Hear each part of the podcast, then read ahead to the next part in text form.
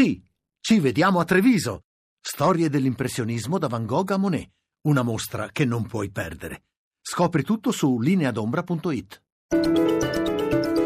Radio 1 News Economy. Sì, buongiorno da Anna Trebbi, lo avete sentito nel GR, torna a volare lo spread tra BTP e Bund decennali, le banche sono di nuovo nel mirino, le borse sono in rosso, intanto la Germania festeggia un nuovo record con la disoccupazione al minimo storico al 6%. Facciamo il punto in diretta da Milano con Marzio Quaglino. Borse restano in rosso, qualche segnale di miglioramento si ha sui titoli di Stato, più in generale gli investitori sicuri della vittoria di Hillary Clinton nelle elezioni statunitensi stanno rivedendo le posizioni e le recuperano i sondaggi di Donald Trump e l'incertezza più in generale sull'esito del voto alimentano le vendite sull'azionario e spostano gli acquisti su beni rifugio come l'oro tornato vicino alla soglia dei 1300 dollari l'oncia.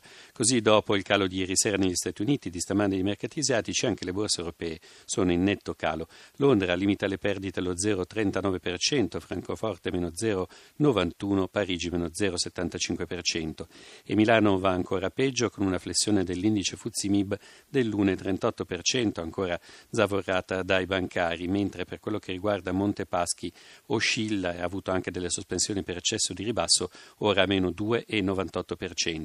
Continua, come detto, la tensione sui titoli di Stato, le vendite spingono i rendimenti, il BTP decennale dopo i massimi toccati ieri ora è all'1,67%, lo spread ieri oltre i 160 punti base ora è sceso a 154. Infine per quello che riguarda le valute l'euro si rafforza sul dollaro, il cambio a 1,1078.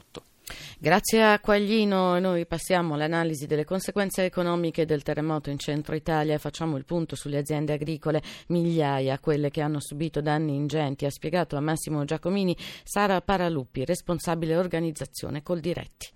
Ormai contiamo oltre 3.000 aziende agricole coinvolte, ehm, la maggior parte di queste sono aziende zootecniche e abbiamo fatto una stima di circa 100.000 capi tra bovini da latte, da carne, ovi caprini e suini che sono in grosse difficoltà perché molte strutture sono crollate, perché sono animali che hanno bisogno di essere munti oltre che ovviamente mangiare ed abbeverarsi per cui la disponibilità di acqua ma anche gli stessi crolli che hanno portato a loro ferite hanno creato veramente problemi e disagi agli allevamenti e di conseguenza alle aziende agricole. A questo punto eh, che tipo di soluzione, di intervento immaginate? Sicuramente liberare il prima possibile le strade perché eh, il latte raccolto deve essere portato in tempi strettissimi agli stabilimenti di lavorazione. La seconda cosa è far arrivare il prima possibile alle aziende agricole che hanno allevamenti delle strutture che possano essere recovery per i capi e avere la disponibilità di corrente, acqua, fieno e mangime. L'altra cosa fondamentale, strutture per le persone perché gli agricoltori agricoltori non possono abbandonare i loro territori perché devono stare vicini agli animali. Il tessuto economico deve rimanere perché altrimenti questi territori verranno completamente spopolati.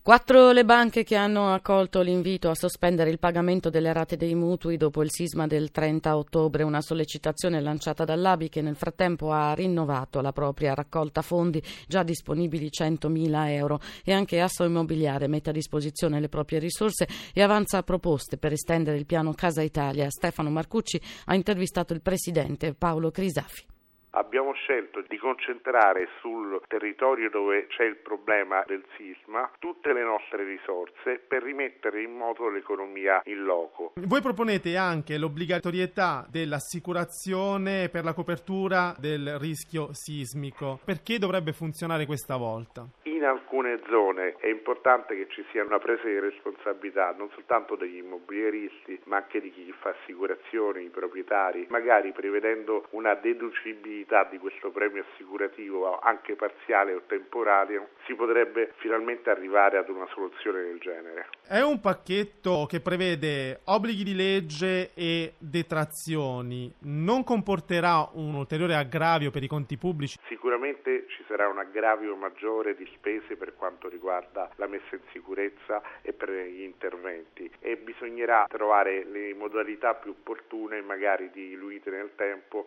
per uscire fuori dal budget. E News Economy torna alle 17.32, assistenza Cristina Pini, Gianni Tola in console, Anna Trebi, buon proseguimento d'ascolto.